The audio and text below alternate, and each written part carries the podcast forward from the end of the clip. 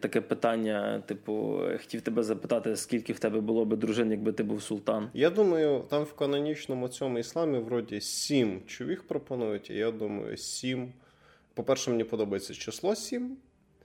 По-друге, сім це якраз нормальна тема, тому що що одна слов'янка, одна скандинавка, одна мулатка, одна африканка, одна азіатка. І ще два пальці в мене є, але це я, напевно, придумаю вже якось пізніше. Тобто ідеальний баланс це десь, напевно, п'ятерочка, сімерочка, ціло. Головне, щоб між ними була нормальна гармонія в плані їхніх взаємовідносин, тому що всі ці багатожіночні шлюби це, напевно, дуже комплексно, коли ти хочеш, щоб вони між собою нормально взаємодіяли. Але якби я був султаном, я думаю, п'ятерочка, сімерочка, особливо якби я був таким, знаєш лакшері султаном. Тобто, знаєш, такий, що може дозволити собі зразу утримувати і не заморачуватися. Хоча з іншої сторони, їх можна Хоча з іншої сторони, блін, можуть на роботу піти. Що такого, блін, п'ять п'ять чоловік, які працюють. Це ж офігеть, скільки бабла. Це ж просто тема. Я просто надіявся, що ти згадаєш пісню, що якби я був султан, я б мав трьох жон. Або вони б мали мене. Да, бо це хорошо і з одної і з другої сторони. А що добре зі всіх сторін, це напевно те, що ви, наші любі слухачі, слухаєте вже 51-й випуск подкасту та шоу в студії для вас сьогодні Максим Морозюк. Всім ем, султанат. Е, і знову ж таки з вами я, Григорій Трачук. Поїхали! І так як ви вже напевно зрозуміли по назві подкасту, по тому, що в нас на обкладинці, ви розумієте, про що ми будемо говорити здебільшого. Е, та почнемо зовсім з іншої сторони, про те, про що ми доволі давно не говорили. А давно ми не говорили про комікси. І при тому, що я, в принципі, такий дядько, що любить заказувати з е, Америки англійською, е, і все-таки намагаюся підтримувати наших виробників, наших локалізаторів з наших видавництв. Не буду казати кого е, більше, кого менше, бо можливо хтось слухає, хтось може образитися. Але е, попала мені до рук така штука, яку я взагалі здивувався, що нас видали, тому що це доволі маловідомий комікс, е, який за кордоном видає видавництво Image, а в нас видавництво Northern Light, яке називається God Country або Божа Земля, як в нас переклали. Написав його прекрасний дядько Донні Кейтс, який зараз така зірочка Марвел, який пише непоганого Тора, пише офігенного Венома. Це, скажімо так, напевно, якщо вам подобається Веном в фільмах і взагалі, і ви хочете щось почитати, вам треба читати от Венома Доні Кейтса. І він написав ще прикольного примарного космічного примарного вершника. Е, і єдине, за що я надіюся, що бо мужик просто зараз, як стахановським рухом, фігачить так, що в нього майже кожен комікс виходить дуже крутим. Е, мене це місцями трошки лякає, тому що я боюся, що він випишеться і скотиться в, в якийсь пос... Ну, я б сказав би, якщо брати за комікс з то Брайаном Майклом Бендісом або Френком Міллером, які зараз скотилися. То, що Міллер колись написав дуже крутого Бетмена, він зараз пише дуже гавняного Бетмена. Але що ж таке Божа земля? Перше, що хочу сказати, е, вона в Штатах видана була в м'якому м'якій палітурці. І коли ви колекціонуєте комікси, перевозите їх, то все-таки стараєтеся більше брати все в твердій, тому що банально вони більш довговічніші. Але видавництва дуже рідко е, видають щось не суперпопулярне в такій обкладинці. Українське видання видано якраз в твердій обкладинці з супер обкладинкою. Це така. Ніби паперова обкладинка зверху, і це той варіант, коли я реально хочу похвалити українське видавництво Northern Light за те, що так круто видали. Е, сам же комікс розповідає про ем, маленьку сім'ю в Техасі, чоловіка, дружину, дитину і дідуся, який хворіє хворобою Альцгеймера. І, ну, як ви розумієте, це призводить до певних нюансів, тому що людина, яка не може запам'ятати навіть своїх рідних, вона доволі стає неадекватною, за нею тяжко доглядати. А це невелике місто, це це село в Техасі. І е, в один день на цю хатину падає здоровенний монстр і меч. Е, космічний, який потрапляє до рук цьому старому. І коли він тримає меча в руках, він приходить до пам'яті і, скажімо так, розуміє, хто навколо нього, згадує своїх е, рідних, свою сім'ю і т.д. і т.п. Якщо брати в загальному, це доволі прикольний екшен з шести випусків, тобто це в районі 200 сторінок. який закінчений, там нема продовження, вам не треба шукати, що було до, що було після, як більше буває з коміксами. Але е- чим більше ти читаєш, тим більше ти розумієш, що комікс насправді не про екшен, а екшен там, дай Боже. Ем, е- Художники шоу і Ворді вони малюють доволі круту кроваве місце. Комікс такий, дай Боже, 18. І слава Одіну, що в нас перекладають матюки так, як вони мають бути. Тобто всякі трьохповерхові американські е, не лишаються в нас чорт. А якщо він Дідько. скаже там іди нахуй, то це іди нахуй. Трясця. Іди до біса. Ні, ти йди до біса. Знімай своє вбрання, подивимося. А, ні, чекайте, це вже не туди дійшов. Це трошки з іншого, так. Да. І, в принципі, е, єдине, що хочу сказати, що це дійсно комікс, який в кінці трошечки е, дає про себе зрозуміти те, що він не про екшен, він не про старого і меч. Він більше про те, за що він бореться, те, е, чому він йде на те, що він йде, чому він робить те, що він робить. Е, там доволі багато такої цікавої фантастики, яка, чесно кажучи, мені нагадує місцями скандинавську міфологію, місцями е, ну, щось трошки до Вархаммера. Ну, це чисто про побудову світу, про всяких там, типа, великих імператорських імперій і сильну сильну зброю, яка робить дуже боляче боляче. Е, що хочу сказати, е, дуже важко, звісно, говорити далі, не зупинитися і не розказати вам сюжет. Е, єдине, що це не найкращий комікс Доні Кейтса.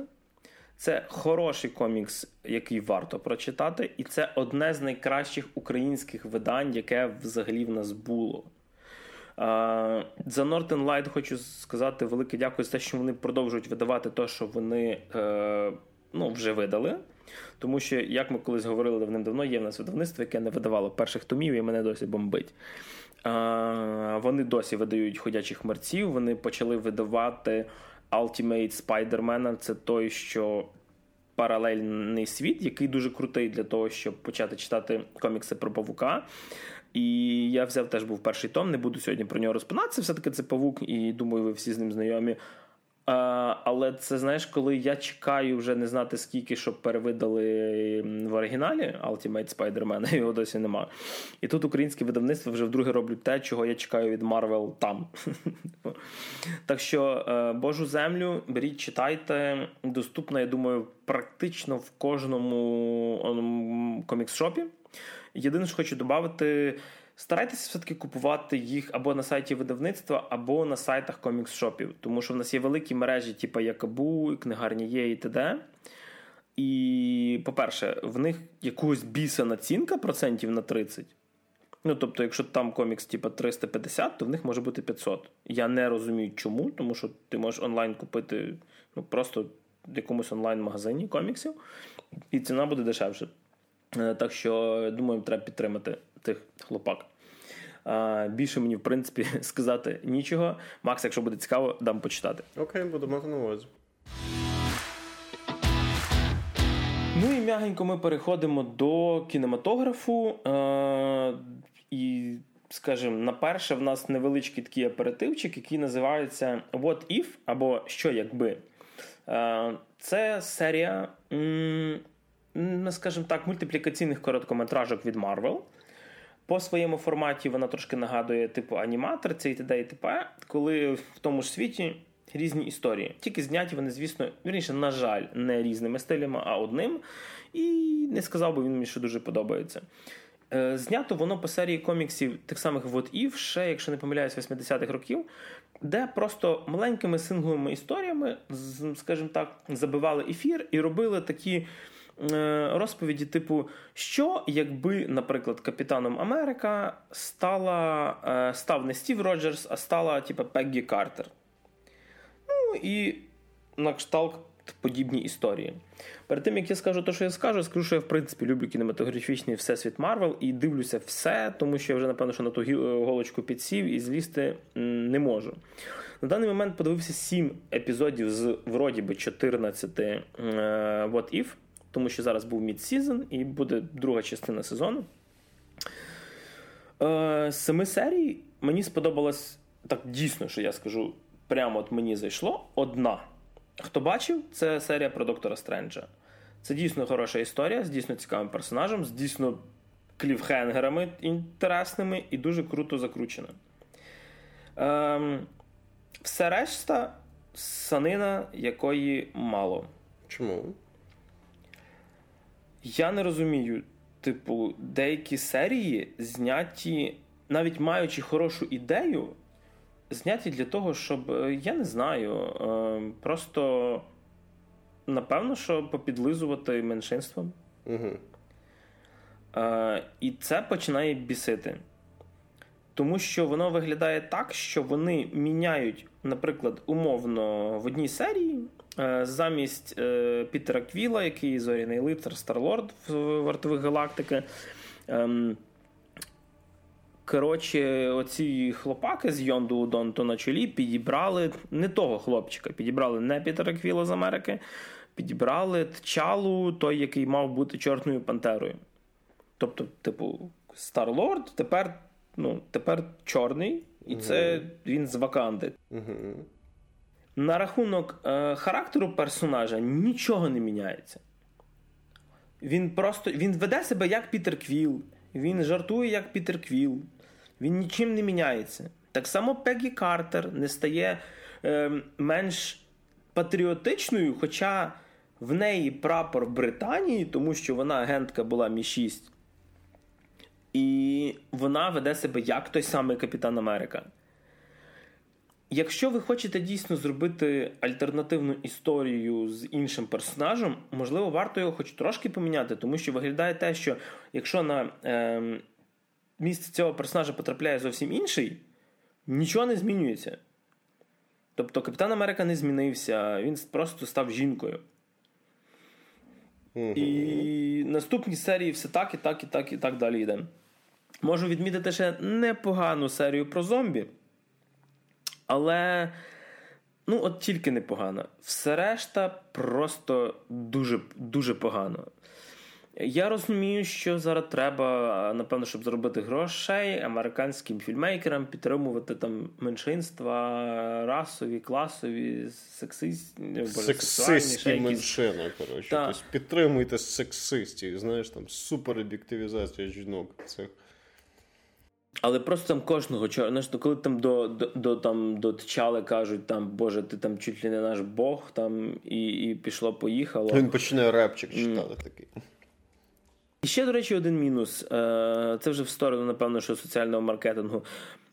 Марвел занадто багато робить реклами в інстаграмі. Тобто, я поки дойду до серії, щоб її подивитися за добу-дві, вони стільки наспойлерять. Тобто, Інстаграм Марвел це найгірший спойлер Марвел. Шан-Чі півфільму вже було в цьому інстаграмі. Я ще можу сказати, що, можливо, вони настільки не впевнені в успіху. Ну, типу, що вони настільки намагаються. Тут тобі просто в глотку цю рекламу запихають. Скільки, ну, тобто Я сижу, я вже просто відфоловив їх, тому що або там скрити можна було в інстаграмі. Просто Просто ти заходиш, гортаєш стрічку в інсті. І ти можеш вже не дивитися серію. Я знаю вже, що наступна серія, яка мала бути про те, що що якби е, типа, Одін не забрав Локі до себе, типа, і Тор був би єдиним сином. Я ще не почав дивитися. Я вже знаю, що там Тор буде патюшний пацан, який він був з самого початку, тому що в нього не було битви з Локі, і він не став серйозним він не втрачав походу молот. Локі стане людяним велетом, він буде великий з такими самими рогами. Типу, походу, Лок ніде б він не був, він все одно корону з рогами буде носити. І серія вийшла от буквально кілька днів тому. Вибачте, що я не подивився її в перший ж день, але можна не спойлерити? Ну, хоча б тиждень. Хоча б. От, Так що Е, скажімо так, я кредит довіри Марвел маю ще досі, але більше це стосується все-таки повнометражних фільмів. Е, подивимося, куди вони будуть рухатися далі. Тому що вони деколи знімають хороші серіали, типу Локі, деколи непотрібну херню, типу Winter Soldier і What If. Обходьте стороною. Подивіться серію про доктора Стренджа. Просто це єдине, яку варто подивитися. Неважко зрозуміти, яку серію називаються фактично What If, Доктор Стрендж. Три крапки далі. Was a trans nigga gender Jewish invalid with handicapped abilities and dementia. Е, на щастя, ні. Тобто, дійсно, там розумієш, просто це єдина серія, де оце what if, типа, що якби сталося так, дійсно грає на сюжет, а не є просто. А давай зробимо тупо ті самі кадри, просто з жінкою з щитом Капітана Америки. Mm. Тому що там є просто такі самі кадри. Тобто, знаєш, коли вони там, наприклад, е, був сцена з першого капітана, де вони вриваються в базу Гідри. Е, всі такі розстрілюють, і кеп з пістолетом заходить в двері, так, типу, модно в словмо. Такий самий кадр, тільки з Пегі Картер. Угу. Ну, тобто, лінь. Я там бачу просто лінь. Лінь і бажання відлизати меншинством. І думаю, це варто запхати на обкладинку перед переглядом. Marvel What If. Лінь і бажання підлизати меншинством. І всі такі єй. І подкаст те що? І подкаст те що. Да-да-да. Збоку там Variety, Вайра, Діма. Та-та, фраза на обкладинку. От, і отже, любі наші слухачі. Отак е, швидко доволі ми дійшли до нашого сьогодні головного пацієнта. Тому що, я б сказав би, напевно, це дійсно подія. Ем, вийшла чергова екранізація Френка Герберта Дюна, яку зняв режисер Дені Вільньов. Ми з Максом її подивилися. Подивилися в різний час. Я подивився практично на старті. Макс буквально вчора вчора від дня вчора, нашого вчора. запису, так що в нього будуть доволі доволі свіжі спогади. Але перш ніж ми перейдемо, напевно, що до власне фільму Вільньова, ми поговоримо ще трошки про власне Дюну, тому що, по-перше, ну, Дюна це книга Френка Герберта, яку він написав ще в 65-му році. Доволі древня книжка. Е, Дюна екранізація якої всі попередні ніколи не обходилися без якихось перепон. Для деяких режисерів це було щось таке, за що вони і не брались би, а для деяких це був той, знаєш, такий Олімп, до якого вони не дійшли. Е, Дюну зараз зняв Вільньов, колись зняв Ходоровський, зняв міні-серіал Холмарк і колись хотів зняти Алехандру, перепрошую, зняв Лінч і хотів зняти Алехандру Ходоровський. Напевно, що про це я хочу трошки більше поговорити, тому що е, з творчістю Ходоровський, саме з фільмами, я практично не знайомий, але він писав сценарії до коміксів.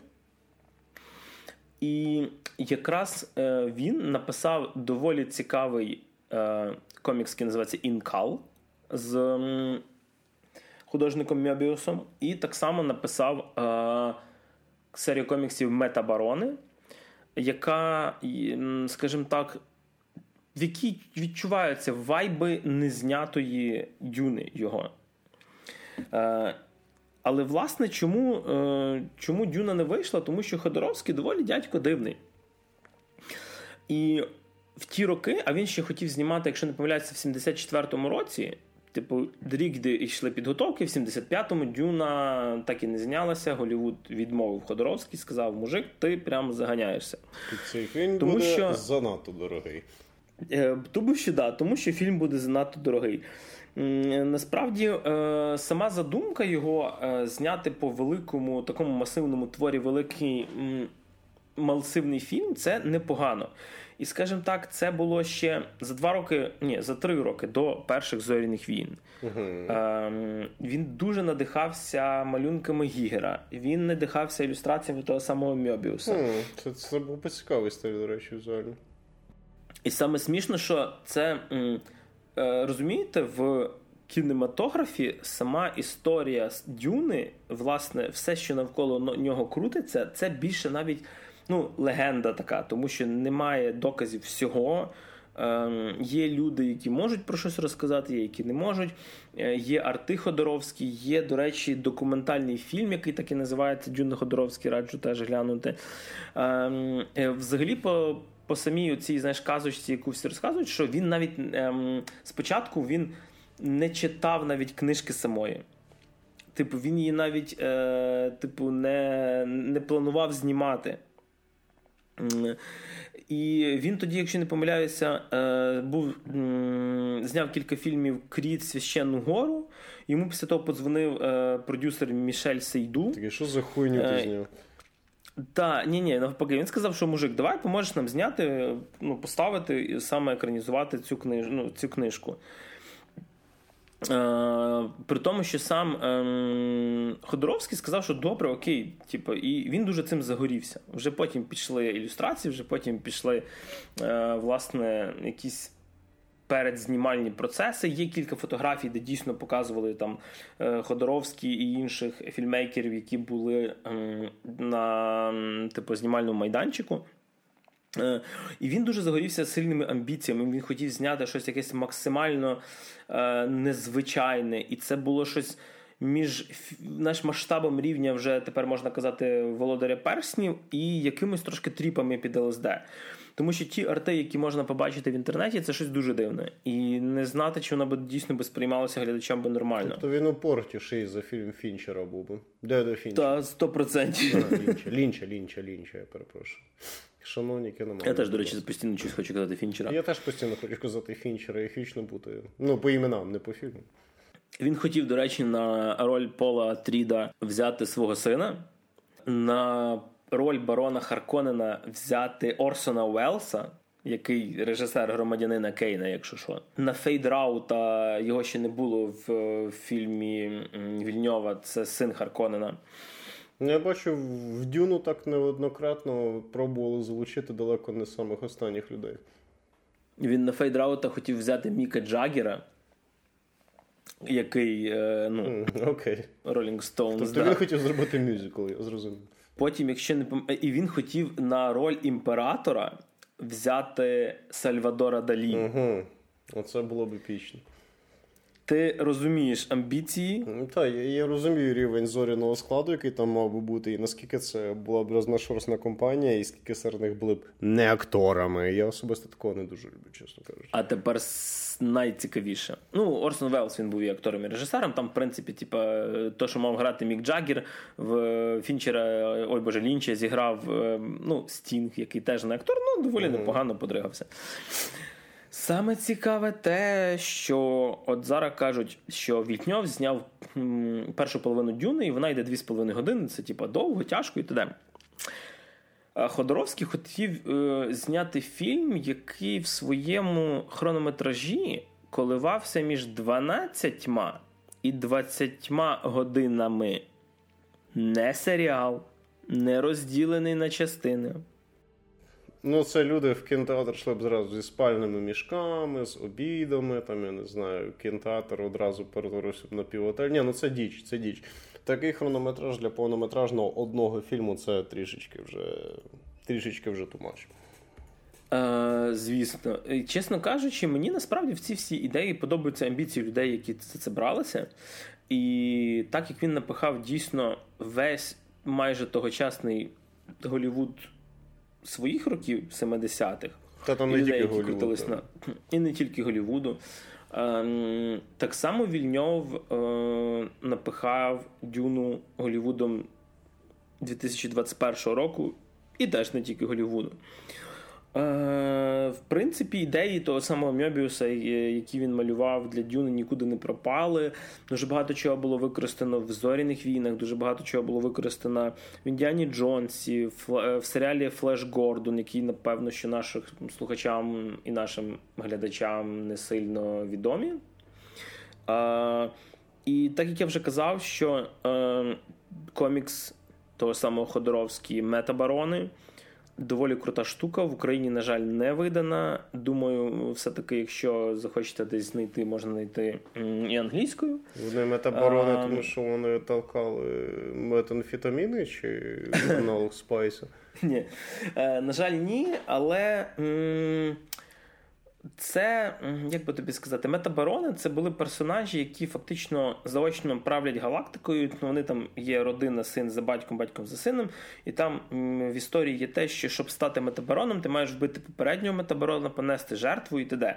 Через то вони часто там, е, може він там не мати очей, не мати руки, типа не мати ще щось. І ти цю жертву маєш принести без болі. Ем, кажу, що там дуже сильно багато відсилок до Дюни і до Вархаммера. Сам стиль малюнку він дуже нагадує Вархаммер. При тому, що намальований таким майже пастельними якимись фарбами.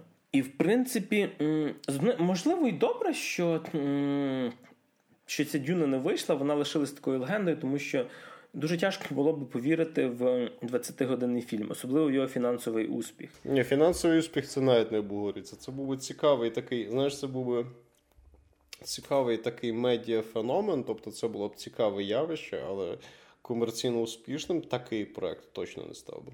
Ще це було б щось упорте, я був би не проти на таке подивитися.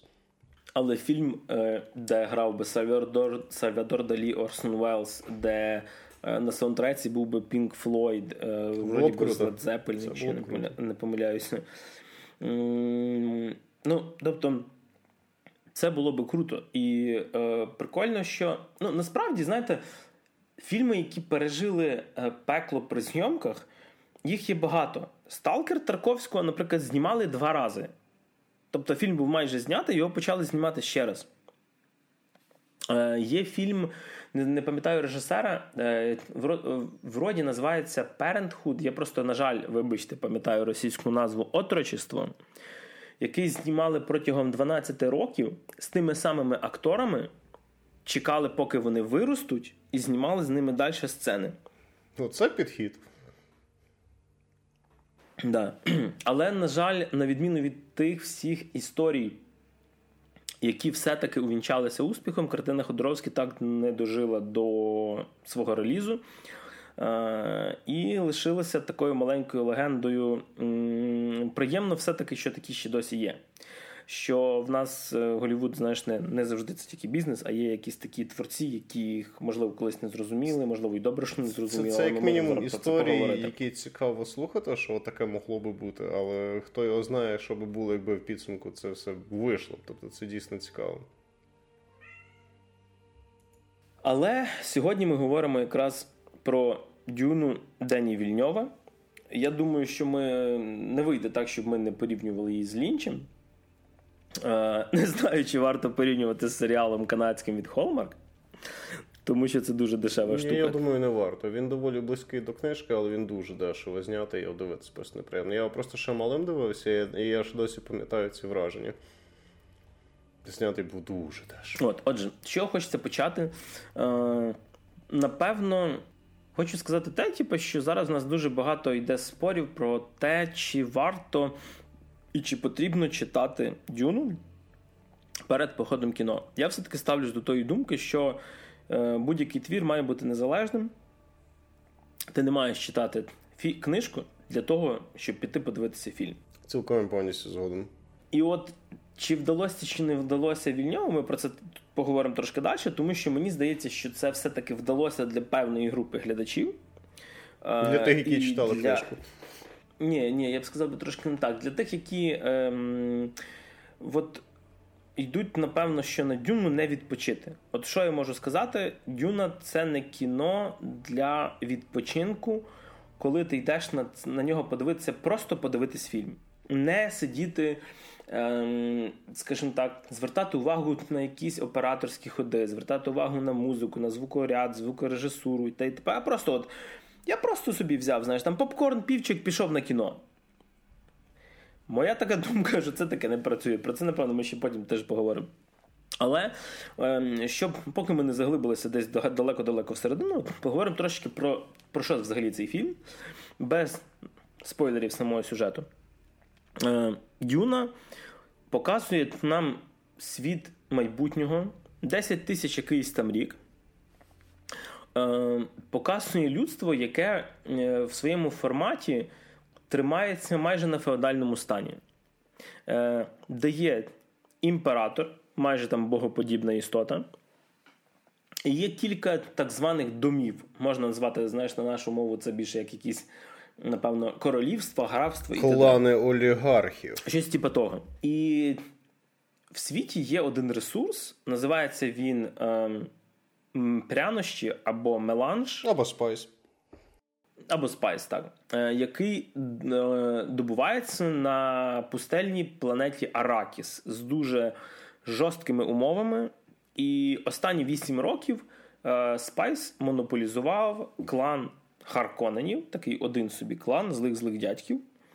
Ем, і імператор вирішує клан Атрейдесів, дім. Е, до речі, теж тут спор, тому що англійською вони Атрейдеси, в нас їх переклали Атріди, але це той самий спір, який колись в мене був е, на рахунок е, персонажа Морфея з Матриці. Він має бути Морфей чи Морфеус, тому що росіяни переклали його як Морфей. Наші дублятори сказали, що назву перекладати не треба, і переклали його ім'я, так як він і є англійською Морфеус. Тобто, наприклад, в матриці з українським дубляжом він Морфеус. А зараз в Дюні зробили навпаки, а трейдеси стали Атрідами. атрідами.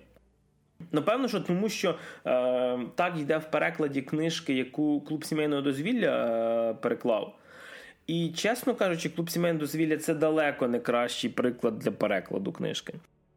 Ну, тут може бути більше нюанс для, скажімо так, нашого вуха, тому що Атрейдес це дуже такий англомовно латино звучащий термін. Тобто той час як Атріди, воно ближче до того, як би ми говорили, якби в нас була написана книжка. Тобто, особисто тут мені якраз. Чисто на моє вухо мені більше звучить версія Атріди, ніж Атрідеса, тому що якби я був англомовним, то Атрідеса, взагалі без питань. Е, Слов'яномовним, я думаю, все-таки дійсно комфортніше слухати термін Атріди, як на мене. Воно mm-hmm. більш так якось адаптовано під наш цей. Це не є суперпринциповий момент, але просто вибираючи між цими двома варіантами, я вибираю Атріди. До речі, шановні слухачі, вибачайте зразу. Я напевно що буду часто говорити слово трейдес, самі сетрід, можливо, буду сам себе виправляти, тому що протестуєш проти клубу сімейного дозвілля, ми зрозуміли. Тому що я Дюну читав ще, напевно, що десь в класі 11-му, і тоді українського перекладу не було. Тоді, в принципі, було напряжно з українським перекладом фантастики. На рахунок ще перекладу хочу сказати, що мені це нагадує, напевно, ближче до того, як перекладають англомовні версії грецьких богів. Типу, там. Е, чи чи грецьких героїв там Птолемей, там Птолемеус, типу, пише, і от таке от все англійською. От. Але сам фільм розказує про те, як м- дім Атрідів е, своєї доволі м- багатої на воду, на дерева і взагалі на природу планети Каладан по наказу імператора відправляється на. Планету Аракіс. Срана пустеля, де немає ні дерев, ні води, ні хрена.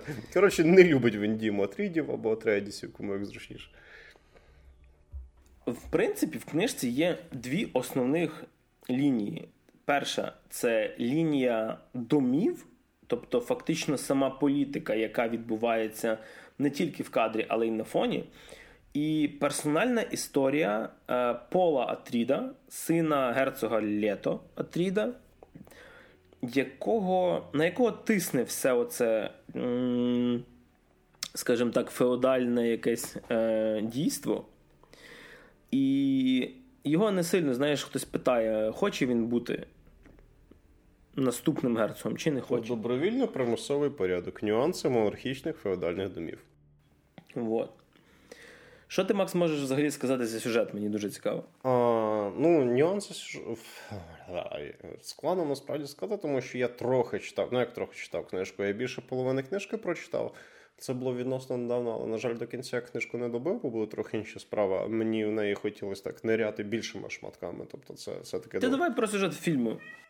Е, Сюжет фільму мені в цілому подобається, що вони з одної сторони висікли дуже багато води. Тобто, фільм. У фільму доволі проста сюжетна лінія, вона не перегружена, в ній немає занадто багато всього.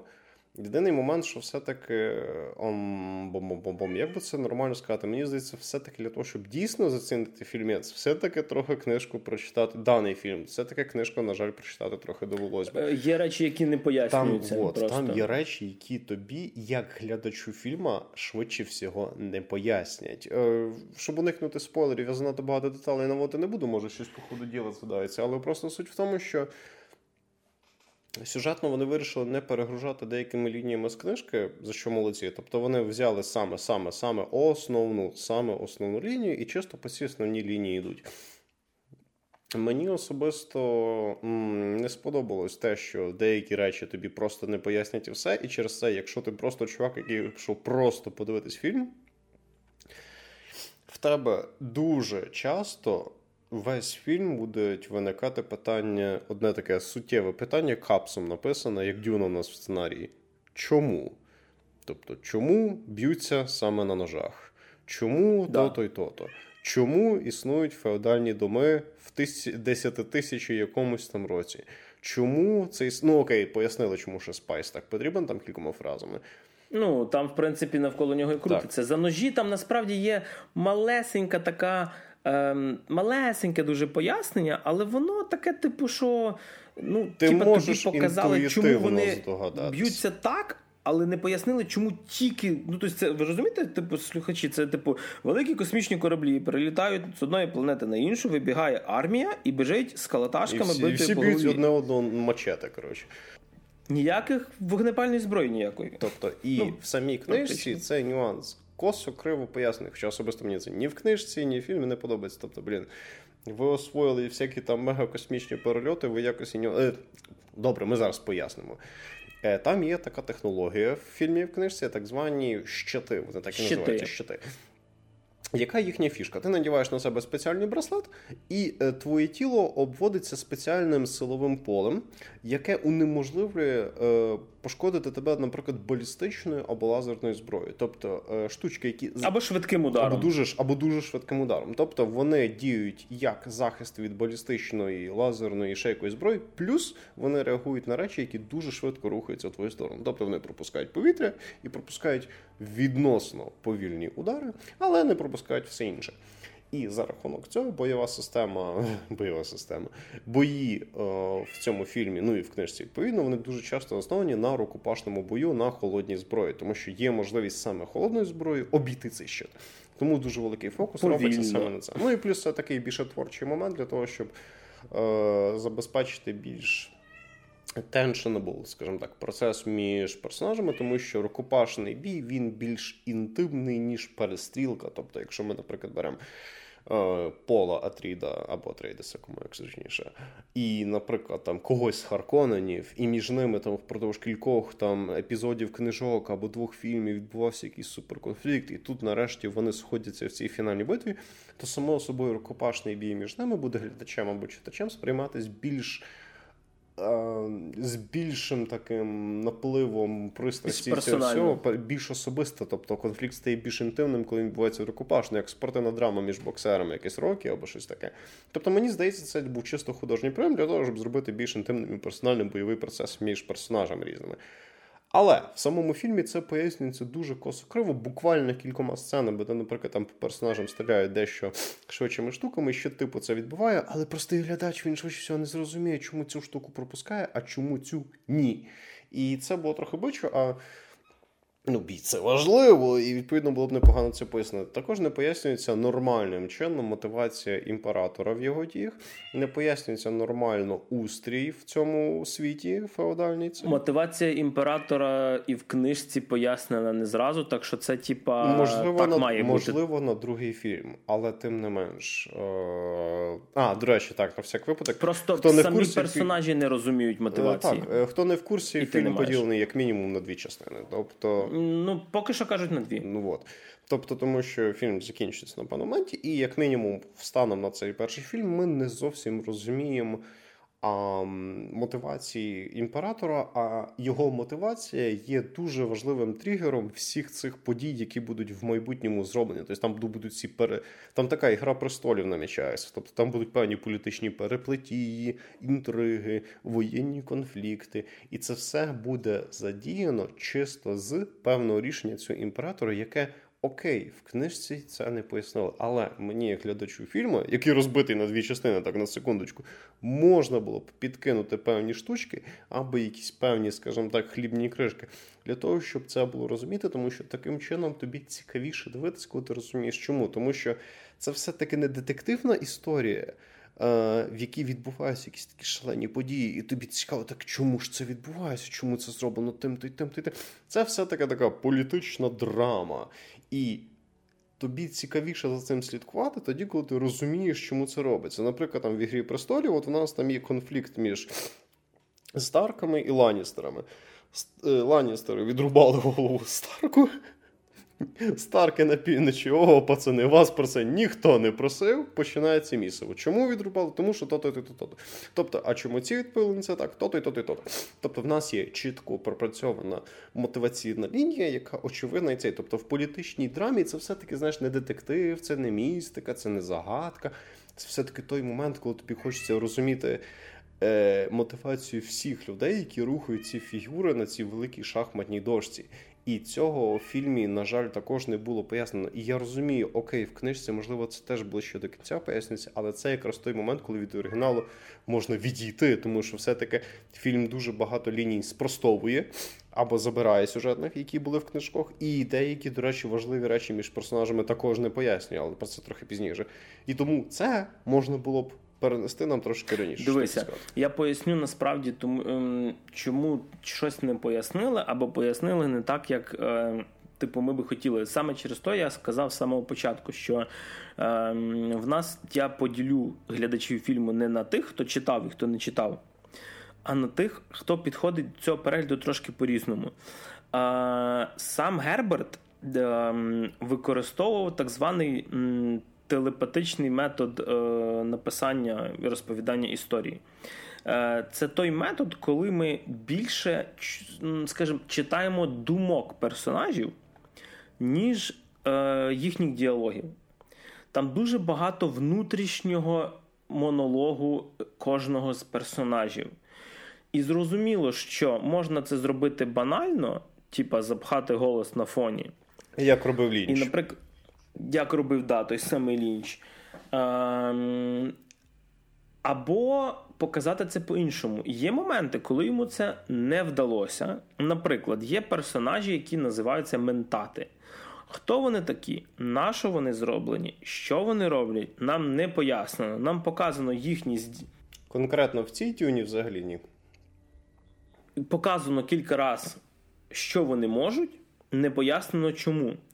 З іншої сторони, є моменти, наприклад, коли Лето прощався з Каладаном своєю планетою, і там, навпаки, я дуже хочу похвалити Вільньова, тому що е, рід Атрідів на Каладані жив не одну тисячу років, не один десяток поколінь.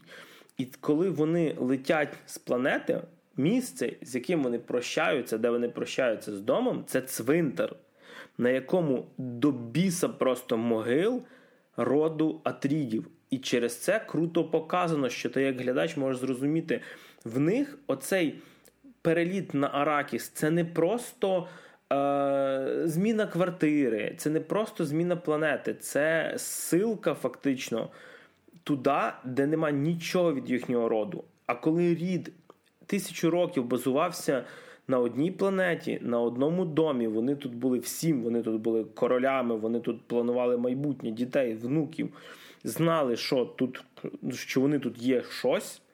Е, Для них Аракіс це фактично смерті подібно. При тому, що в принципі це типу планета, на якій добувають найсильніший ресурс, найпотрібніший ресурс взагалі в галактиці. І оце круто показано через сцену з цвинтаром.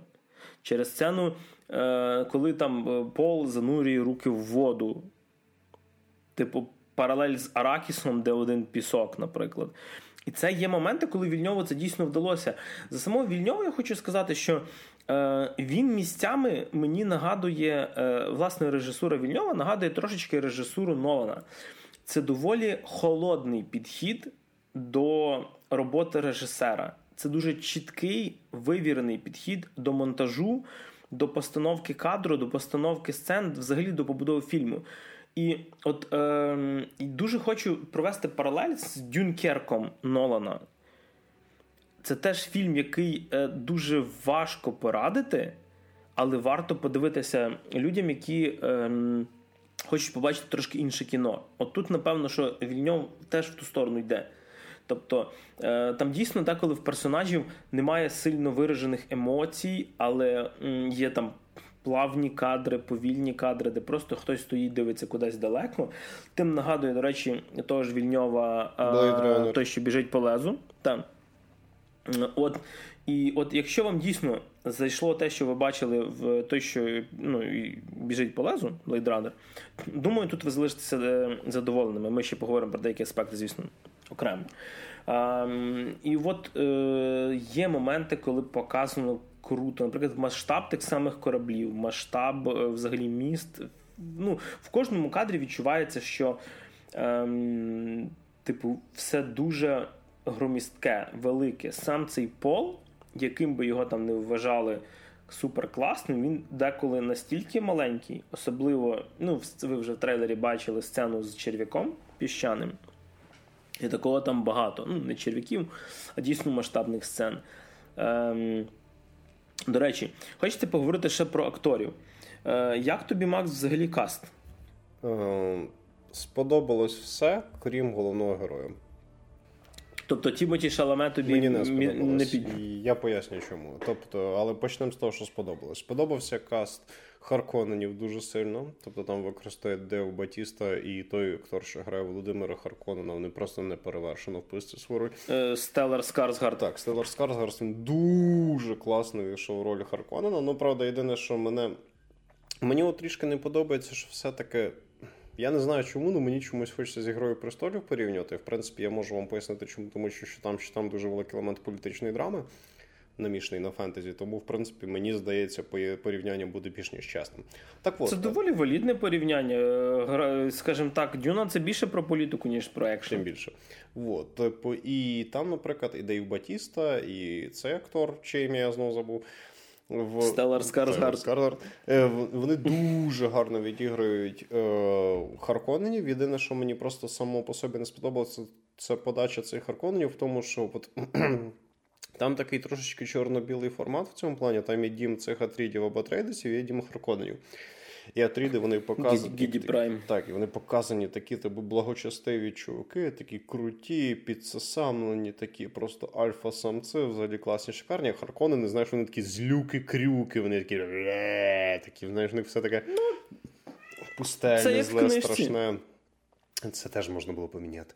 І, типу, це дуже сильно учорнобілює для мене історію боротьби між цими родами, бо ті ж самі, наприклад, Ланністери і Старки з Ігри престолів, в них все було нейтральніше. Тобто, перепрошую, в них все було нейтральніше за рахунок того, що і Ланністерів, і Старків тобі показують дещо різностороннє. Тобто і ті, і ті по-своєму хитрі, і ті, і ті по-своєму скілові, і ті, і ті є людьми з певними своїми там певними штучками, нюансами і так далі. Всього воно трошечки неоднозначно зроблено і подано. В Дюні історія з цим трішечки полярніша. Тобто у нас Харконени це такі саурони просто з Мордора. Там ще музика така, прям там все там кольорова гама міняється. Там самі ці Харконени, знаєш, вони такі, як демони, якісь просто такі типу, і тобто, як Атріди або Трейдеси, вони в нас такі більш ближче до такого людського, людського, людського підходу. Що по-своєму прикольно, але просто мені, чесно, мені суб'єктивно не дуже подобається таке у чорнобілювання і чорно-біла історія. Ельбуко це все трішечки нейтральніше зроблено, особливо в даному жанрі політичної драми, скажімо так. А каст. Шикарний, кажу, все крім головного персонажа. Мені дуже сподобався персонаж цього Момо. Дуже сподобались, попри те, що чомусь. Ем, окей, є нюанс в касті, який мені особисто не дуже подобається. Я не расист, але просто чисто поясню. Е, і Фримени, і жителі всіх цих аракісів, і дуже багато цей. Там дуже часто така вся ця історія з дуже сильною етнічною мішанкою. Тобто там є і чорні, і латиноси, і араби. І це трошечки бичо для мене особисто, тому що все-таки було б нормально, якби їх всіх або зробили всіх чисто чорними, а, ну, я про фременів, або всіх зробили чисто чорними, або всіх чисто арабами, або всіх чисто латиносами, або всіх чисто метисами і так далі. Тому що вони почнемо з того, що фремени вони такі трішечки расисти, плюс це, грубо кажучи, певна група племен, які є корінними жителями цієї пустельної планети. І вони взагалі-то по книжці дуже довгий час тупо нападали на всіх, хто прилітав е, на цю планету. Це було супер таке вороже плем'я, яке негативно відносилось до всіх форм прибульців. Там тільки буквально два покоління назад, на момент фільму, Появився чувак, який трошечки їх попустив, трошки таки так, ребята, давайте ви перестанете різати одне одного, і ви перестанете різати всіх, хто прилітає, тому що так ви краще не зварте, вас рано чи пізно винищить, якими б крутими ви не були. І відповідно лише тоді почались певні зміни. І тому те, що у Фрименів то чорні, то латинуси, то ще хтось, то індуси, то араби, воно якось трохи мені мені все таки подобалась би більш однорідна картинка серед них. Е, Дивися, е, Герберт писав Фріменів і взагалі народ Аракіса е, з мусульманських країн. Е, тобто, здебільшого, це би мали би бути чорношкірі плюс араби туди-сюди. Взагалі, сам Френк Герберт дуже сильно упарювався по мусульманських всяких міфах, казках, Ну, там вся ця термінологія падишахів, великий джихад і так. Так, далі. там імператор Падишах, Батлеріанський джихад, е, там є звучить ім'я Муаддіб, е, сестри е, Бене Гесерет, це орден таких сірих кардиналів. В них взагалі здвоєні імена. І, до речі, хочу дати маленький плюсик нашим перекладачам, тому що там в іменах цих Бене Гесерет завжди є одне чоловіче ім'я, а одне жіноче. Там, типа, наприклад, Гай, Марія і прізвище. Андрій Оксана, коротше. Да. І я просто слухав цей е, уривочки з дубляжа російського. Мені було цікаво, як вони поперекладали. І вони якраз е, фемінізували всі чоловічі частини імен. Типу, там вони Гайя, Гай стала Гаєю. Е, тому що видно, що люди, які перекладали в них, вони не сильно взагалі зачіпали тему, чому в них саме імена звучать так, і просто прийняли за чисту монету. Так, це жінка, значить, це ім'я напевно, придурки що... чоловічих імен жінкам понапихали. Ладно, давайте виправимо, зробимо по-нормальному. Там був в цьому смисл. Е, на рахунок, до речі, е, Тімоті Шаломе на рахунок, ну, в ролі Пола. Мені здається, можливо, він трошечки ще засильно слащавий тут підходить. Пол не був якимось там супер супер супер мужичком, звісно, але ну. Типу, він просто розумієш, мені здається, що ще він так само, як Зендая на типу роль Чанні. Вона ідеально Це дві так для мене. Вони такі вона ідеально всюди підходить. Ну, типу, вона просто якраз дуже чудово по касту вписується в роль людини, яка живе в пустельній території. Тобто в неї такий суворий вигляд такої смуглявої чвіхи, яка типу, з таким брутальним суровим поглядом видно, що це. Тобто вона в каст вписується взагалі ідеально. Вона один з найкращих моментів. Е, чувак, який грав. І мало. О, ну там, ну як мало. Дуже вона постійно мало. фігурує в певних видіннях персонажа, але про це пізніше про це, це, це вже спойлер, тому її, її там нормально. Місцями, як на ну, мене. Це в трейлері було, це не дуже спойлер. Так. А, батько Пола Атріда теж чудово. Е, Оскар Айзек. теж е, чудовий актор. Мені особисто він дуже подобається. Плюс він там дуже гарно вписаний, він дуже добре зіграв свою роль.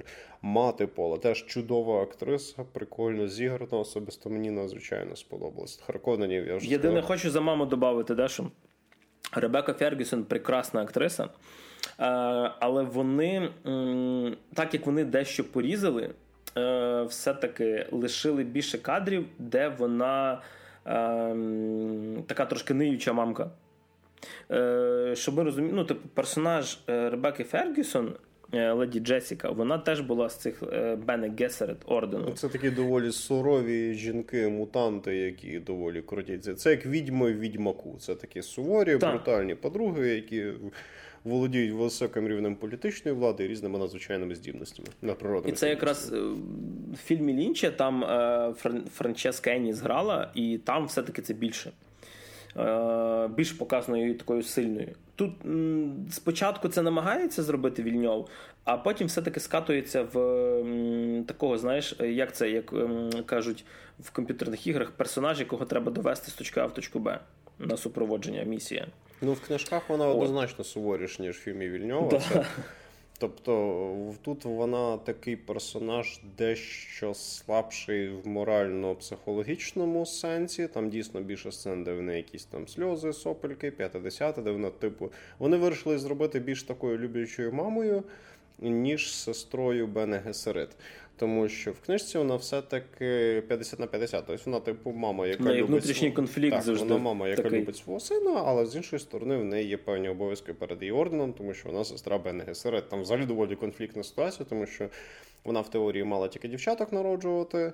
А тут бац, вона зробила чувака разом з батьком Пола Тріда. І, до речі, вони ще й вміють впливати на стать дітей, які в них народжуються, що теж доволі круто. Це, я думаю, можна пояснити ще таку штуку, яку в фільмі не пояснили, але буде теж ну, непогано знати, і це не сильно спойлер. А, Суть самих Бене Гесерит народити генетично створеного обраного чи обрану, як гени яких різних родів мають змішуватися поколіннями, поколіннями, поколіннями, а потім народити так званого квісаца хадераха, це типу надістоту, яка може бачити майбутнє, минуле взагалі, і таким чином побудувати краще майбутнє для імперії. Тому що буде бачити його, як діяти, щоб вигравати всі бої, щоб робити все, скажімо так, краще. Е, через то Бене Гесерет в нас тут не просто відьмочки, а набагато більше щось. Ну і вони виконують ту ж саму роль в політиці, що в відьмаку відьми. Вони в при, приліплені до кожного великого дому, до кожного серйозного дворянина і впливають на дії цих дворян, і вони є доволі вагомою силою, тому що навіть Харкони нам доводиться з ними рахуватись. Тобто вон, там ця головна відьма Бенегесерит, вона, типу, приходила також до Владіміра Харконена і також, скажімо так, доволі суворо з ним співалася. Тобто вона має право доволі серйозним тоном говорити з сильними світу всього, що також показує певні нюанси. Але знову ж таки, там теж дуже багато деталей цих Бенегесерит не пояснені в фільмі. Так от, е, на рахунок всього касту, весь каст мені майже сподобався, крім. Е, цієї етнічної різношорстності Фременів. Я розумію, що він. Що Герберт надихався народами близького мусульманського близького сходу при створенні фрімню, але особисто мені це око трохи порізало. Я не расист, просто мені це не сподобалось. І... Ну, Як мінімум, вони там всі бігають часто в масках. Так ну, що... це так, це дещо зменшується. Е, І каст, який мені не сподобався, як не дивно, єдиний елемент, який мені дійсно ще не сподобався, це головний герой. Він занадто скажімо так, візуальний образ цього чувака він занадто сильно не сходиться з тими, які можливості в нього в історії. Як на мене, трошечки брутальнішого треба було брати хлопця. Я не кажу там старшого, якогось мужикуватішого. З віком все нормально, там з виглядом все нормально. Актор він грає добре в цілому, так доволі мінімалістично відображає певні емоційні штуки. Що він, Тобто він хороший актор. Але просто мені здається, що на роль людини з такими можливостями, з таким вишколом, з таким життям. Треба було або цього чувака сліганця підкачати і трішечки інакше візуальний образ йому зробити, або взяти когось трішки брутальнішими ознаками, тому що все-таки і в книжках, і в старих фільм, і в старому фільмі, і в цьому фільмі він все-таки фактично напівсолдат. Його муштрують все його життя і психологічно, ну, тренується кожен і фізично, день. і інтелектуально. Тобто з нього просто робить от таку от універсальну людину. Тобто він має вміти битись, він має вміти витримати різні психологічні випробування, він має. Інтелектуально регулярно самодосконалість, тобто в нього життя, е, яке складається з таких утилітарних цілей, е, зумовлених його статусом. Тобто він все-таки спадкоємець дворянського впливового дворянського роду. І, відповідно, він має і в гівні не тонути, і в вогні не горіти, і все вміти. І відповідно. Цей хлопчик, якого вибрав цей, він безумовно, я думаю, сподобається. Тімоті Шаламе, я думаю, він дуже сподобається жіночій аудиторії фільму і геям, але Просто, як на мене, треба було під такого персонажа брати трішечки. Ну, хоча б трішечки брутальніше цього. І зачіску також йому треба було поміняти, тому що з такими кудрями битись про копашку трошечки незручно, як на Слухай, мене. А от давай так пограємо в гру. Е, а кого би ти б взяв би на роль Пола? От якихось пару варіантів, які тобі Окей, а, той ж самий актор, який грав Джона Сноу, наприклад. А, Актор, uh який грав Роба Старка, сина старшого ста, сина Неда Старка, uh який він у другому Тобто чомусь мені ігри престольничав. Просто молодих якихось таких більш-менш суворих по зовнішності, це я згадую. Боже, да хоч да хоч Деніела Редкліфа, чесно кажучи, просто стрихи ширшою щелепою і трохи такою більшою біцухою. Я просто намагаюся згадати, знаєш, і от мене якраз просто а, всі ті актори яких ти згадуєш, ем, типу, молодими, вони або вже виросли, дай Боже. Або зараз задіяні в якихось таких ролях, які в тебе дуже сильно багато асоціацій. Е, Я розумію, ні, я я розумієш, я навіть не говорю, що є якийсь конкретний от, конкретний актор, який, на мою думку, краще би підійшов в цей каст. Просто кажу, когось. Когось трохи суворішого і трохи брутальнішого, того самого віку. Це не є щось типу на Я не кажу взяти якогось реслера або бувшого футболіста, або UFC. Я не кажу е, Макгрегора взяти на роль Пола Тріда. Я просто кажу когось такого, по, по кому видно, що його фізіологічно і морально муштрують. Тому що інтелектуальний е, цей очевидний, е, якийсь такий вишукано е, елегантний, монархічний цей феодальний підхід також в ньому видний. В ньому також видно оцю ментальну штуку, що його психологічно, uh-huh. тобто там ті ж самі сцени, де, наприклад, це випробування від цієї Гезерина uh-huh. дуже гарно грає роль людини, яка відчуває тяжкий біль, але в його пересилює. Тобто в нього дуже багато гарних екшн сцен, або не тільки екшн сцен, де показується його така моральна витримка, і це взагалі немає ніяких проблем. Але просто сам візуальний образ, як на мене, трішечки не дотягує по тому. Знову ж таки, я не кажу, що це поганий каст. Це супер, мега, ультра, надзвичайно суб'єктивний, чисто мій маленький пунктик. Просто от така роль, такий персонаж має бути хтось трішечки суворіший. Можна навіть якогось ноунейма. Це взагалі хороший фільм, для того, щоб всяких ноунеймів туди напихати, там половина зоряного Голлівуда тусить. Ну, тут Вільньова, розумієш, була якраз така, типу, більше ціль. Е, ну, Напевно, що щоб Дюна не тільки як фільм запам'яталася, ще як подія. Так. Тобто, скільки реально там Голлівуду Так, це подія. Це Мені взагалі цікаво. Е, що, що? Так, це кіноподія, тут я згоден. Мені просто цікаво ще, хто буде в другій половині. Тобто, наприклад, хто там зіграє роль імператора. Кіану Рівз. Хтось... Не думаю. Е, там хтось постарше має бути. Хто зіграє, наприклад, там роль принцеси Ірулан. До речі, за неї хочу сказати. Е, в фільмі Лінча і в книжці фігурує ще такий персонаж, як принцеса Ірулан. Це дочка імператора Шаддама, там якогось, не пам'ятаю, четвертого чи сьомий, там їх багато їх було. І вона ем, з'являється в книжці між главами книжок. Типу, якби там перед першою главою такий короткий ем, текст від принцеси Ірулан. І вона так само є в ем, фільмі Лінча. Е, вона йде як незалежний персонаж, вона не взаємодіє з іншими, вона просто розказує дещо. І це найгірше з майбутнього книжки. Фактично, Вільньову велике дякую, що він поки що випиляв Ірулан. Тому що в Герберта, якщо читати книжку, вона спойлерить тобі книжку далі. Якщо ти, наприклад, задумаєшся над тим, а чи дійсно цей персонаж той, про кого всі думають, чи дійсно, наприклад, ця легенда правда? То і Ролан така, типа, мужик, не читаєш соцсторінок, все нормально. Я тобі розкажу, звісно, то так, а то не так. Типа. І ти такий наступну главу читаєш там випробування персонажа, чи він ним стане, чи він ним стане. Це, це от розумієте, якби почати, наприклад, е, месники завершення, знаєш, фразою е, Тоні Старк помер. Типу, але як же ж він до цього дійшов? І давай показувати всі фільми месника завершення. Моменту того, що це дійсно сталося, не буде. Ем, Герберт сам спойлерив свою книжку. Лінч доволі буквально сприймав деякі моменти і знімав їх теж так само. Вільньов все-таки вибрав щось своє, і це теж круто. Мінусів фільму теж хватає, ми про них ще поговоримо. Що я хочу дуже виділити. Дуже хочу виділити операторську роботу, е, тому що я думав, що він ем, я думав, що він візьме Роджера Дікінса, який е, два роки тому нарешті отримав Оскар, якого він брав і в того, що біжить по лезу, і в принципі багато своїх фільмів. Але ні, він взяв Грейга Фрейзера. Це, в принципі, доволі такий не дуже experience режисер. Його дійсно ви можете знати по е, фільмі Лев.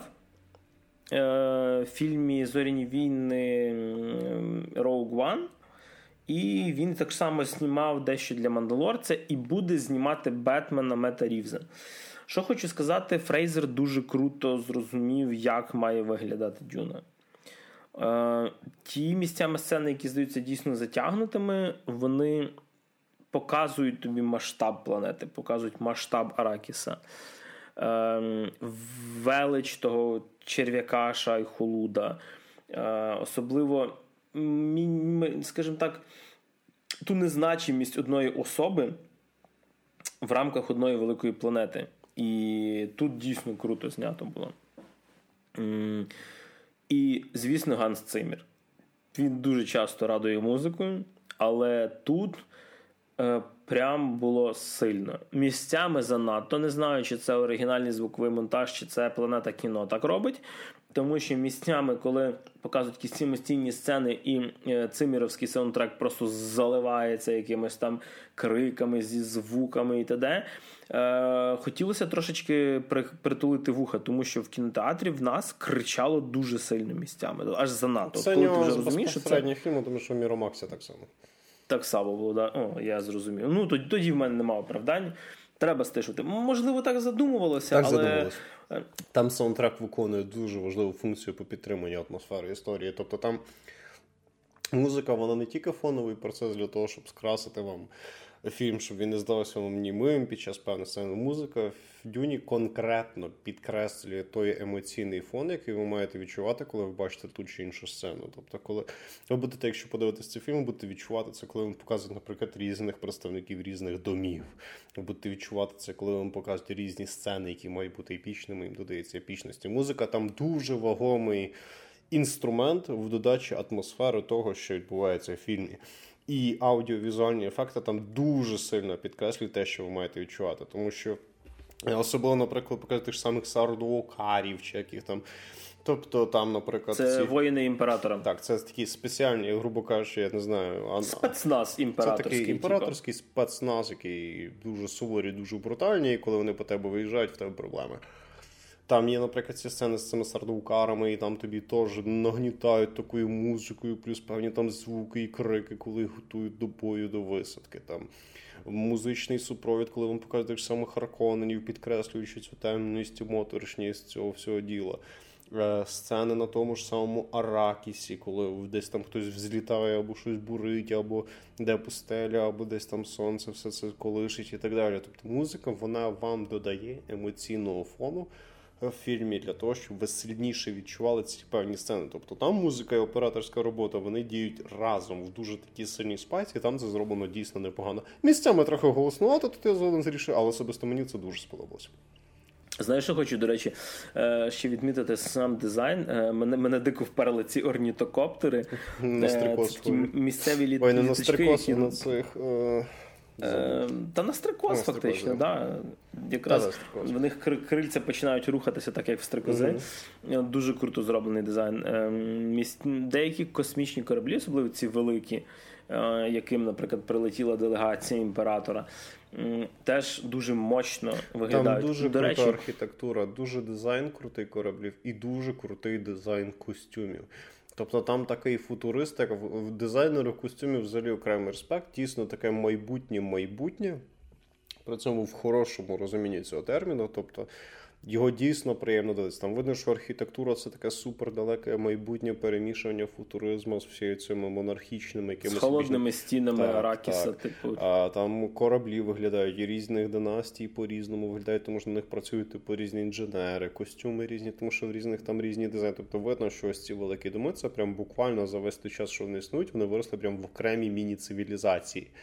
І це дуже класно. Тобто дизайн костюмів там просто пушка. Це мені надзвичайно сподобалось. Постійно різні дуже багато постійно маленьких деталей. дивитись. Так, вони зроблені дуже-дуже якісно. Там дизайнер костюмів прям ну, заморочився, заморочився. Замовив, що деякі костюми, деяких персонажів, деякі ці ви там побачите буквально там хвилину-півтори. Але зроблено настільки якісно, настільки з любов'ю до деталей, що ти такий прям вау, це круто. До речі, ще ж хочу відмітити, це напевно, що мені ем, така маленька порада буде для слухачів, особливо людей, які дивилися трейлер. Е, чесно кажучи, трейлер нам показує трошечки не те кіно. Е, і хочу сказати, що екшену насправді мало.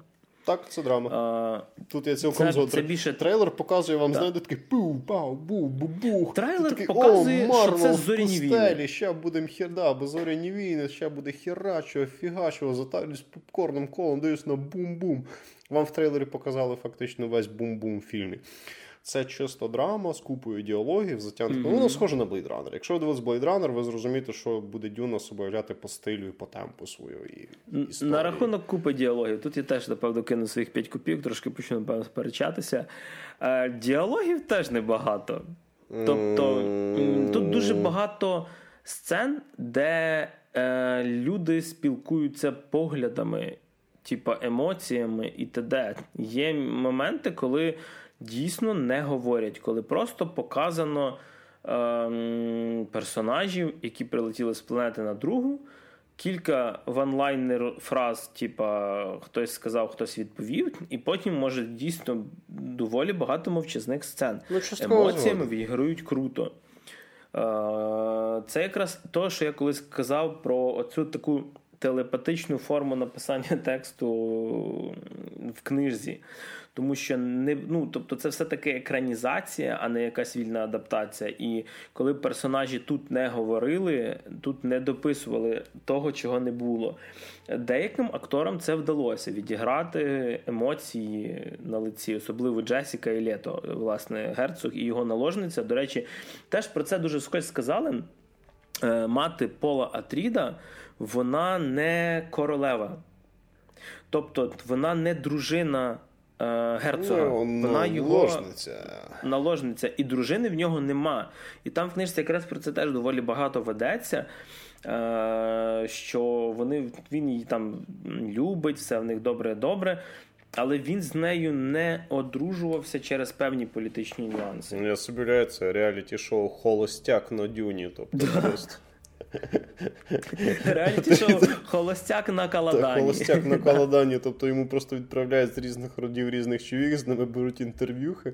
Вони розказують про свій інстаграм і про те, або як там аналог майбутнього інстаграму для цього. І вони починають там змагатись за нього там в різних випробуваннях. І там приходять із Бене Гесерит, починають товкти цих чоловік, щоб перевірити, яка з них достойна стати дружиною галактичного холостяка. А, Думаю, перш ніж ми перейдемо до якихось до якихось підсумків, трошки поговоримо про про те, що нам не сподобалося, а, про те, наприклад, чого нам бракнуло, або що було лишнє. Е, я почну з себе. Е, мені насправді з пояснень, так як Макс на початку багато чого не пояснили, мені насправді бракнуло трьох речей. Е, пояснити, чому і взагалі. Ем, чому люди живуть саме так, наприклад, чому в них немає комп'ютерів, чому немає роботів? Чому навіть робота пилісоса немає, прибирають руками? Бо хоча він може вони повстати літають. і примусити тебе прибирати. Так. Е, тому що в світі Дюни, я думаю, це не буде спойлером. Типу, це буде інформація, якої і так нам немає. не дали. Був так званий е, джихад слух або батлеріанський джихад. Е, Свого часу люди сильно почали імпрувати робототехніку, комп'ютеризацію, штучні інтелекти і т.д. І інтелекції настільки розвинулися, що люди. Постійно надіявшись на і полагаючись на допомогу комп'ютерів, самі почали трохи деградувати. Е, і вони не так використовували комп'ютерну техніку для власного життя, для підтримки і покращення його, як для заміни. Це було написано в 1965 році. І коли ти собі думаєш, що зараз в нас реально є народ, який просто сидить постійно, тільки гаджети, комп'ютери, ніякої соціалізації, хікує вдома, взагалі нічого немає. Так, типу, так, я такий гріш, я знаю. От. Про це було сказано. Типу, це це перша штука. Е, Друга, не пояснили ментатів. Е, Це шкода, тому що це крутий елемент, тому що ментати, власне, замінили роботів. Це люди, яких вчать. Е, типу, інтелектуально розвиватися максимально. Він там може порахувати величезну формулу за півсекунди. Це такі ходячі роботи, можна сказати, без власної, типу, якби волі, вони як слуги йдуть. Е, І так само не не показали і не розказали про те, як все-таки при таких системах літають міжгалактичні космічні кораблі. Прозвучала одна фраза: типу, прилетів імператорський корабель е, з наказом на папері написаним. Типу, і Ментат Хават просто сказав, що типу, да, їм це скільки там трильйонів їхніх місцевих цих солярів, чи як них це називалася валюта, були затрати, щоб просто до нас прилетіти. Тому що, так як ми не роботизуємо, не використовуємо комп'ютери, е- керують кораблями так звані інженери, які просто обдовбуються спайсом.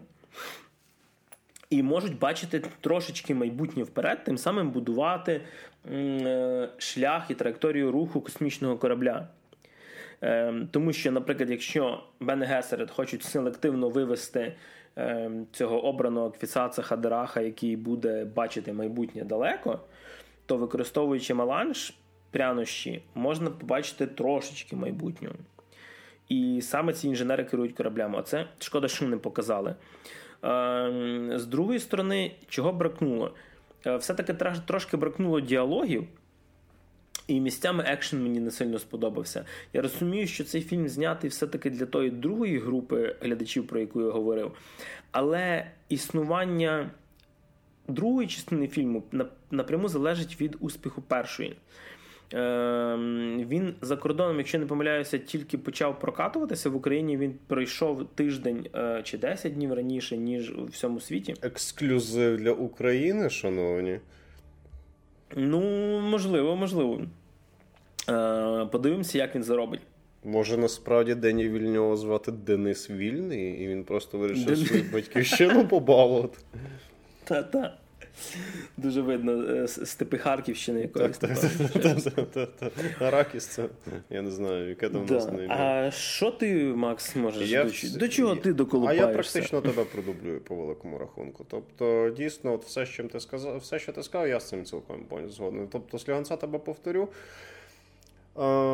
Фільм він дуже сильно сфокусувався на безпосередній самій основній сюжетній лінії, і особисто мені з одної сторони це сподобалось, тому що з однієї сторони у вас менше води, але з іншої сторони, у вас, як людина, яка не читатиме книжку і пройшло просто подивитись фільм, буде виникати дуже багато запитань по тому, як цей світ функціонує чому в ньому немає певних речей, які мали би бути притаманні 10-тисячному року, хрен знає якої, якої там ери, і чому, наприклад, є якісь такі от певні специфічні аспекти. Тобто фільм.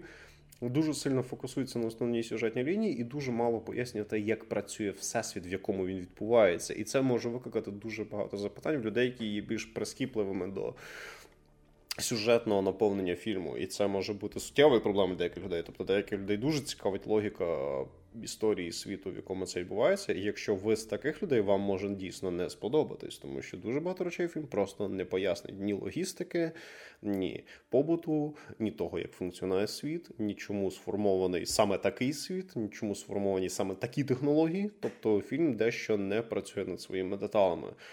Це пішло в уходу атмосфері фільму, про що пізніше. Е, про каст я вже сказав, мені трішки не сподобалася ця етнічно расова мішанка серед фільменів, і мені не дуже сподобався підбір саме головного героя, попри те, що актор хороший, але просто я кажу, мені хотілося б трішечки інакший образ. А що мені ще не дуже сподобалось, те, що вам деякі речі дійсно не пояснять ще й не тільки про світ, але й про взаємодію між персонажами, між тими ж самими Харконами і Бене Тобто вам деякі ще й соціальні деталі, і деякі деталі про певних персонажів не пояснюють. Також дещо не підкреслена мотивація деяких персонажів у фільмі, або вона дуже-дуже поверхнево окреслена, що вам теж може дещо не сподобатись. Що особисто мені сподобалось? Фільм надзвичайно атмосферний. Взаємодія операторської роботи з саундтреку там на найвищому рівні. Там дуже гарні плани, там дуже гарне операторський підхід до зйомки. Там чудовий каст за винятком того, що я вже сказав. Там дуже там все з технічної точки зору, з точки зору технічного виконання і з точки зору саме атмосферного наповнення фільму, фільм виконаний на найвищому рівні. Тобто, якщо ви, наприклад, хочете подивитись саме естетичний фільм, от вам хочеться саме естетики фантастичного кіно зацінити таку фантастичну ілюстрацію, скажімо так однозначно сходіть. Тобто, якщо ви хочете якийсь такий атмосферний фільм з гарно поданими персонажами, з всіма цими речами, теж однозначно сходіть. Фільм. Фільм сфокусувався більше на атмосфері і на самому базовому основному сюжеті, і на базових переживаннях персонажів більше, ніж на поясненні певних деталей.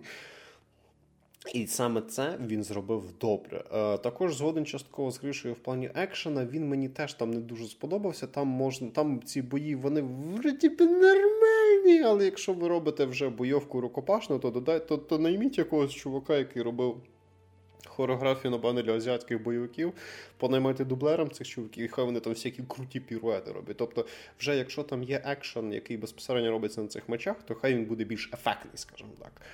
Е, спецефекти там також виконані на найвищому рівні. Ти дивишся на цей комп'ютерний графон, і ти просто охуєваєш. Тобто фільм знятий надзвичайно шикарно, просто є певні деталі, яких в фільмі немає, а вони могли б зробити його кращим особисто для мене. Тобто можна було трошечки менше цих мовчазних планів, трошки менше цих затягнутих сцен з сованням руки то в пісок, то в воду, то собі в жопу. І можна було трішки більше додати саме історію цього світу і зробити фільм цим тільки кращим. Це ні в якому разі не робить фільм об'єктивно поганим. Просто от поділимо, скажімо так, на дві категорії. Якщо ви з відносно категорії 1, а категорія 1 це такі більш прискіпливі люди, які люблять саме логіку світу, саме більш детально аналізувати сюжет, саме більш детально аналізувати персонажів, вам фільм може не сподобатись. Тобто, у вас може дуже часто таким великим шрифтом виникати чому? Чому то, чому так, чому такі технології, чому такий підхід, чому такий устрій, чому, чому, чому.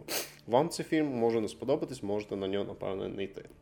Якщо ви з другої категорії, ви, наприклад, хочете саме зацінити таке ефектне, дороге, багате кінцо з високим рівнем технічного виконання, з саундтреком, з хорошим підбором акторів, з якісним візуальним стилем, з всіма цими планами, такий віжен в альтернативне майбутнє, сходіть, вам сподобається. Тобто, якщо ви хочете саме такий атмосферний футуристичний фільм, сходіть. От такі мої враження. Мені сподобалось. Мені дійсно сподобалось. Від себе хочу хочу додати е, ще, що дуже круто, що Вільньов е, практично не пішов на повідку сучасних social justice warrior і сучасних віянь.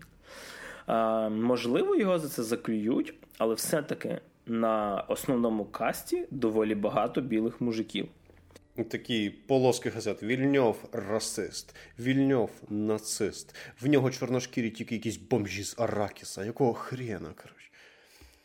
Ви ще скажіть, що вони космічні кораблі уганяють. Практично е, є тільки один актор, е, який змінився відносно книжки. Це е, доктор е, Кайнес. Е, в оригіналі це мужчина, не, ну, Там не описується колір шкіри. Е, Його грав, до речі, Макс фон Зюдов. А тут е, його замінили на чорношкіру жінку і грає Шерон Данкан Брюстер. Але насправді цей такий персонаж він грає суддю імператорську, який має вирішувати певні спори, яка, який вже живе на Аракісі доволі довго, і він з Фріменами здружився. В даному випадку вона Е, це персонаж, який грає роль для сюжету, але хронометража, з яким доволі небагато. Е, і це, напевно, що не настільки кидається в очі навіть для тих фанатів, які прочитали книгу. Е, єдине, що шкода, от, наприклад, що дуже мало хронометража персонажа доктора Юе. Це герцогського лікаря, який дуже важливий для персонажа і для сюжету. І події з ним, вони, скажімо так, доволі. Ну, ключові в тому, що розвертається. Він учасник доволі ключових дій у фільмі. Так. Але е, в книжці насправді е, взаємодії з Юе до цих ключових подій набагато більше. Тут його показують раз, і в кінці він ем, ну, просто робить те, що він робить.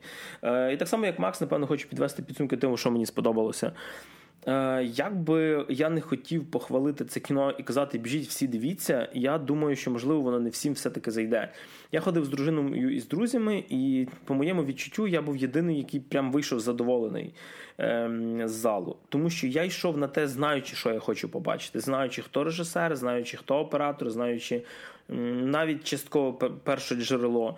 Люди, які йдуть за зоряними війнами, вони не отримують цього пів-пів екшену, при тому, що я теж люблю зоряні війни.